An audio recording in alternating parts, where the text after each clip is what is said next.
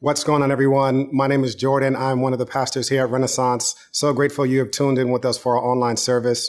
Uh, before we get started in today's message, I want to pray for us.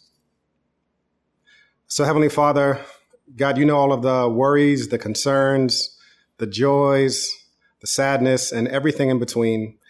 And Father, no matter where we are today, I pray that you would meet us uh, through your words and that they will comfort us and encourage us. In Jesus' name we pray. Amen and amen. So during this pandemic, I have picked up quite a few hobbies. One of them, which is one that my wife hates when I talk about, at least to her, is I am kind of obsessed with all things virology. I've watched YouTube lectures. I listen to two hour long podcasts.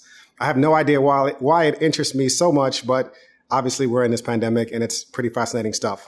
So, on the last couple of weeks, one of the concepts that they've been talking about uh, in this podcast and all over the news are these vaccines that are coming out and all of these things that will hopefully present us with something called immunity. Now, immunity is a fascinating concept. Uh, it's defined as being protection or exemption from something. Something that's deadly like a virus, where you could be around this dangerous uh, virus in a room, and because you're immune, it would not affect you. Other times, uh, immunity is a concept that you see actually in law.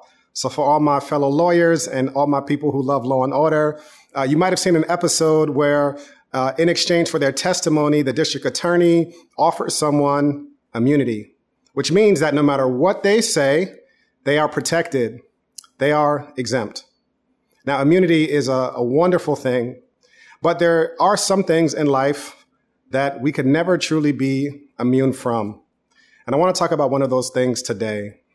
Uh, none of us, no matter how much money you make, no matter if you're black, white, or anything else, no matter what school you went to, no matter what your relationship status is, no matter if you cheer for the, the Giants or the Patriots or the Jets, uh, don't do that. Uh, but no matter what, all of us, none of us are immune from something called disappointment. Now, disappointment is something that shows up in all of our lives. And as Christians and people who are, are seeking to follow Jesus, and for those of us who are new and you don't know where your faith is at, uh, all of us at multiple times in our life are going to encounter something called disappointment. Here's how you define disappointment it is defined as sadness or displeasure caused by non fulfillment of one's hopes or expectations. So that's the Webster's dictionary, but uh, my definition of it would be that when our real time experiences don't line up with what we hope for. So we, we go into life, we go into situations with hopes, with dreams, with aspirations, and our real time experiences don't align with um, our hopes. So the end of that, in the gap between our expectations and our hopes and what we actually get, is something that call, that's caused uh, called disappointment. Now, sometimes disappointment is it's internal. For a lot of people, um, they are starting this journey to follow Christ, and you're newer in your faith, and you got baptized, you joined the DNA group, uh, you read the book of the Bible with us, you went to the lecture in the seminar, and you're not changing as fast as you, you wish you would. You thought that by doing the right thing and joining the church and doing these different things, life would change a little bit more quickly. And it just hasn't happened that way. Uh, Are you finding out now that life for you is one step forward, two steps back, seven steps forward, five steps backwards, and it feels like this nauseating cycle, and it's just disappointing. Other times, it's not internal disappointment, it's external. It's you wish there were other things in your life right now that were just better. You expected to be further along in life. You expected your life to look differently than what it does.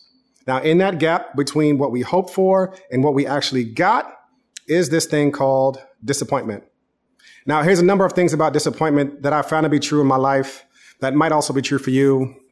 Number one, disappointment in our lives is it's inevitable, right? There's no level of spiritual attainment that you can have or acquire that will make you immune and protect you from disappointment. It's something that we're all going to face multiple times in, in our life.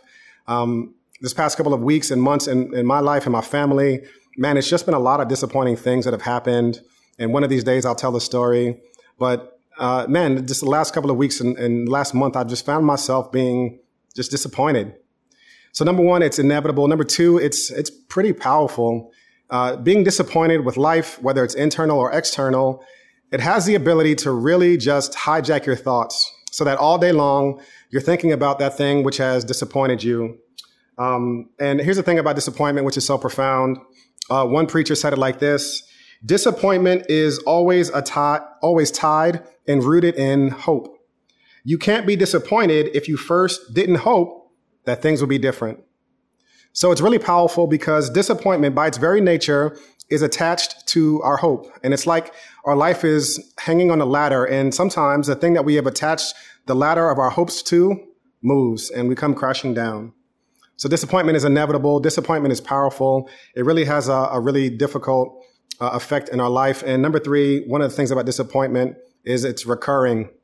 It's not one of those things that you can go through once in life and that's it. You've graduated. Uh, it happens in multiple ways in your life, in different seasons, in different forms and fashions.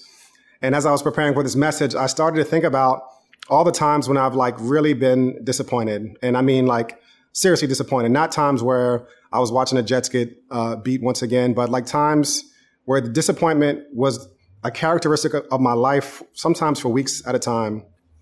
Uh, sometimes it's relational, right? I think about the relationship I was in once upon a time, and I just dreamed that it was going to end at the altar and it was going to be perfect. And months later or a year later, I was singing, you know, end of the road Boyz II Men style, and it all ended, and I was I was disappointed. My my hope was that it was going to go somewhere, and it didn't. So sometimes it's relational, and a lot of you know that feeling where you hoped that relationships would just look different than what they look like right now. Uh, sometimes in my life, there's been a time where uh, my my performance uh, was really just disappointing. And uh, so I played basketball in high school and in college. And I always tell people, like, don't ever be impressed by the fact that I played basketball in college. In the three years that we played, that I played, we were five, I'm sorry, we were 15 and 75. So that was our record. And I rode the bench for, for many of those, uh, many of those, if not all of the, the losses. Um, and, uh, man, it was just really disappointing. I kept on thinking that when I, you know, my day was going to come and I was going to get the shot and the coach was going to look down and say Rice and I was going to come in the game, hit the big shot and everybody would carry me on their shoulders. And it, it actually never happened. And college in some ways was pretty disappointing. Certainly sports were at least uh, to have given my life so much of my time and energy to something that really never panned out. So sometimes it was relational. Sometimes it was something that really was a part of my identity, uh, being a basketball player uh, where things just didn't go the way I wanted them to go. And other times it's been work uh, where I just hoped that things would be different. I, I, would have hoped that I would have made certain strides, I would be better at something, that we would have been further along, and it just doesn't happen. So that's my story. And over and over again, I've had these recurring disappointments, and I found myself in dozens and dozens of more situations that have just been disappointing. So there are a lot of things that life can and will throw at us that will disappoint us. So then what should we do? Fortunately for us today, we are in a passage of scripture that's going to give us an anatomy, a breakdown of someone who is disappointed, really disappointed. And it's going to give us a picture of this recurring problem that we have to face over and over again. Now, if you've taken anatomy in middle school or high school in biology class, I can still think about the frog we dissected um, in eighth grade biology. My teacher had the comb over. He had like three strands of hair. I'm not hating on Ball Brothers, obviously. Um, but that was a, a, day that was drilled in my brain. I can still smell the formaldehyde when I think about it. But anatomy is something that you do. You take something apart to get a better understanding of it. And today we're going to take apart a section of scripture, hoping to get a better understanding of what disappointment is in our life, what causes it, and how we can move forward and move through disappointment because there are there are different ways that disappointments can affect us. One of these ways is it could lead us towards discouragement. And discouragement is deeper than disappointment. Discouragement is actually when we start to lose hope. What I hope that we do instead of that, uh, instead of discouragement, which is so real, and I felt this before many times in life, is that it would move us towards a realer hope and real trust in God. And that's just the goal for us today and every single day with our lives. So we're in the book of Exodus, and we're in Exodus 5. We're marching very slowly through Exodus, and this is a passage of scripture that's really profound. It starts out in verse 1. It says, Later, Moses and Aaron went in and said to Pharaoh, This is what the Lord, the God of Israel, says Let my people go, so that they may hold a festival for me in the wilderness. But Pharaoh responded, Who is the Lord that I should obey him by letting Israel go? I don't know the Lord, and besides, I will not let Israel go. They answered, The God of the Hebrews has met with us. Please let us go on a three day trip into the wilderness so that we may sacrifice to the Lord our God, or else he may strike us with plague or sword. The king of Egypt said to them, Moses and Aaron, why are you causing the people to neglect their work? Get to your labor. Pharaoh also said, Look, the people of this land are so numerous, and you would stop them from their labor. So let me uh, bring everybody up to speed. Uh, so, what's going on here in Exodus 5? Moses was a leader called by God uh, to help um, free God's people from uh, Egypt. And so they were enslaved in, in Egypt. And God called Moses. And what Moses is doing here in chapter 5 of Exodus is he's being obedient to what God told him to do. So they were enslaved. And although Moses was afraid, he went and did what God wanted him to do. Not only that, uh, but we'll come back to this at the end of today. Pharaoh was really hard hearted and he wouldn't listen. As a matter of fact, God told Moses that you're going to go to Pharaoh and he's not going to listen. So this is what we see happening here in this text. Moses goes to Pharaoh just like God told him to do, and Pharaoh is not listening, just like God said would happen. So here's the first thing we see about the anatomy of disappointment in this text. We get really disappointed when the achievements that we want are not immediate. So Moses, and we'll see this later on in the text, man, Moses just becomes so disappointed with God, with himself, with the whole situation, because for whatever reason, he expected that when he walked into the room to talk to Pharaoh, the goals that he had for himself, the, the things that he wanted to see happen, would happen more immediately than they did. Now, I've been a pastor for uh, a little while now, and I know one of the most discouraging things for people is after they have signed up for all the things that we have set for them to sign up for, and then they just don't see the, the growth, right? So they read the book of the Bible and they're like, man, I don't know what's happening. I'm, I'm still struggling. And they don't see the growth in their life. And I, I think one of the most encouraging things for us is to think about our growth, not in mechanical senses, but in organic senses. What does that mean? When, when Jesus talked about growth, it's not like an, an assembly line where they produce a thousand car doors a day. It's more organic. It happens by God sowing seeds in our heart, and that seed takes time. And we never plant and, and reap in the same season. The real, genuine work that God wants to do in your life, it just takes time. And when you bury a seed, you can't see anything happening. All you see is dirt on the surface but it doesn't mean that there's not real, powerful things happening beneath the surface. And I think one of the things that's so real about disappointment is that when we don't see the change that we want in our life, when we don't see the achievement, it just it, it makes us feel disappointed like we we would have expected to be further along than what we are. And sometimes the good news is that our hopes and expectations in those cases are not realistic. Now that's for the internal things that we're hoping to happen but I'm also a realist. I, I know how many people are praying for God to do things in their life. And this Christmas, they're saying, God, I've been praying for this thing to happen for the last like 10 or 15 or 20 years, and it still hasn't happened. And you're just disappointed. When the things that we want don't happen immediately, it makes us feel like God is not listening to us. It makes it feel like God just has it out for us, or God doesn't love us, or that God wants to bless everybody but us. And I, sometimes I think back to a scripture in Luke 18 where Jesus teaches a parable about prayer.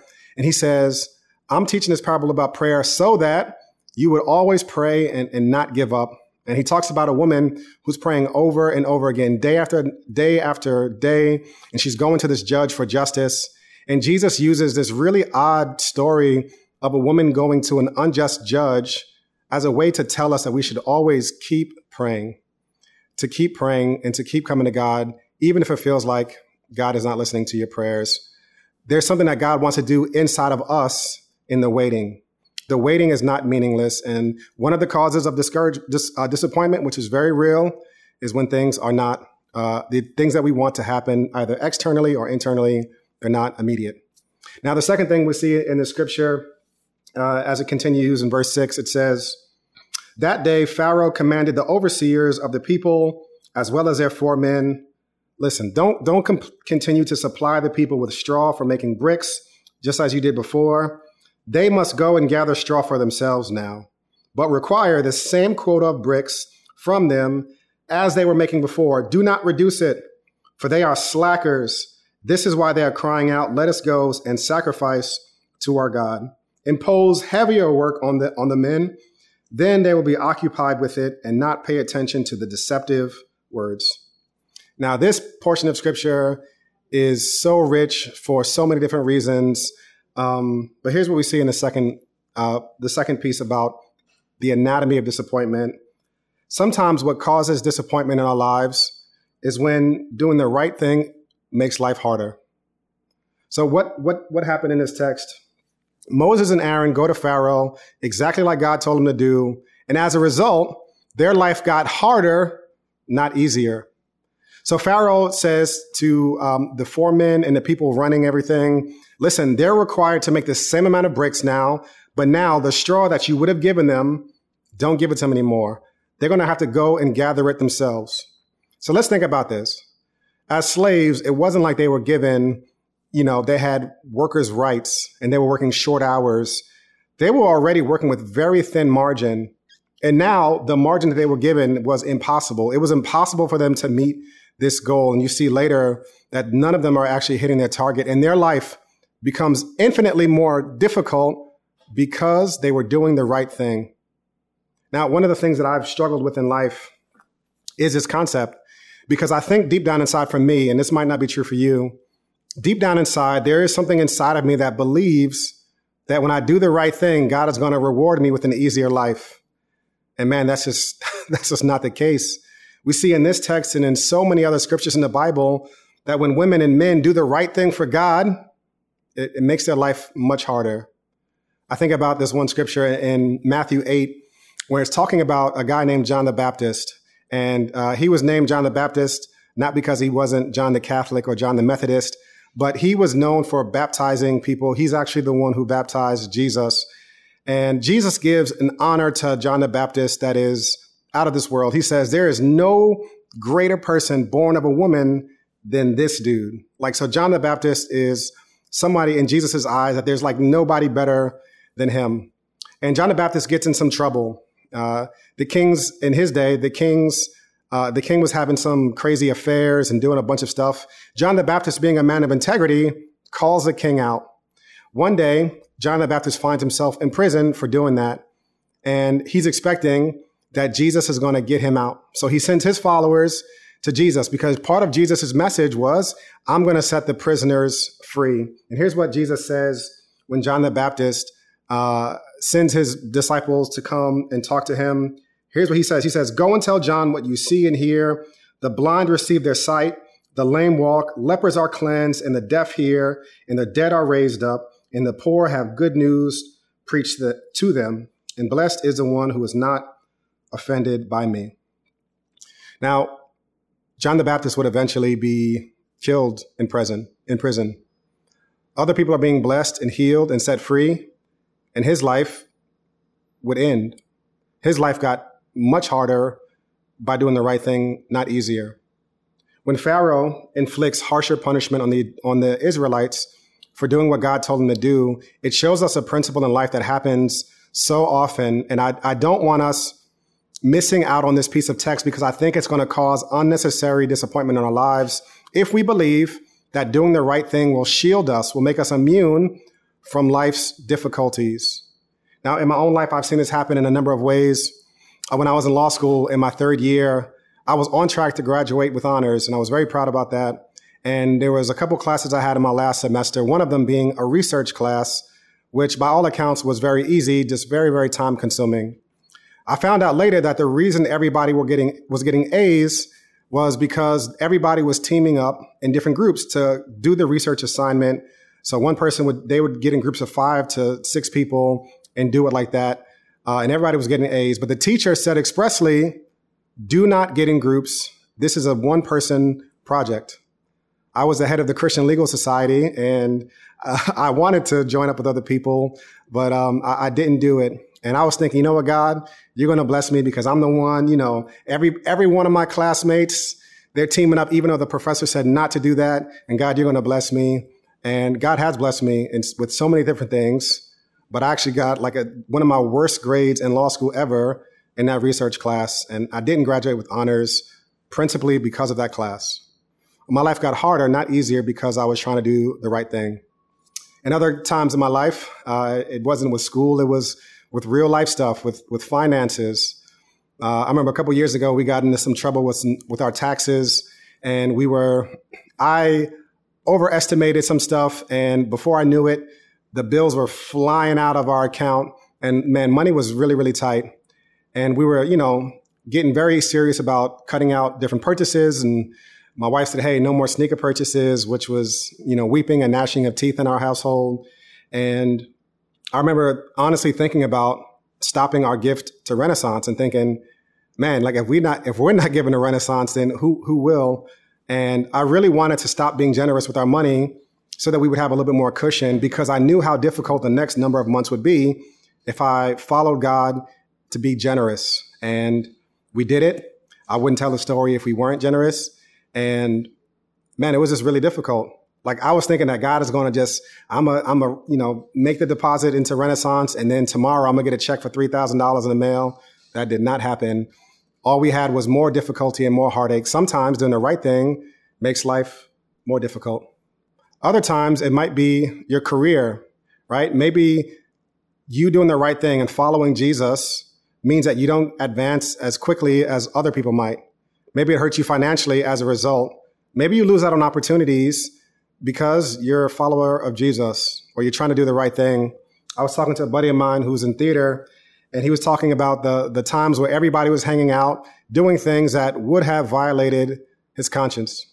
And in the midst of all, all of this, people are building relationships, sometimes with the theater owners, and he just didn't get a chance to build those relationships as, as tightly and in some ways, it kind of hurts his career when you're not able to build the camaraderie, not with, just with fellow actors, but also people who make decisions. And sometimes doing doing the right thing actually hurts you in the short term. Other times, it's relationships.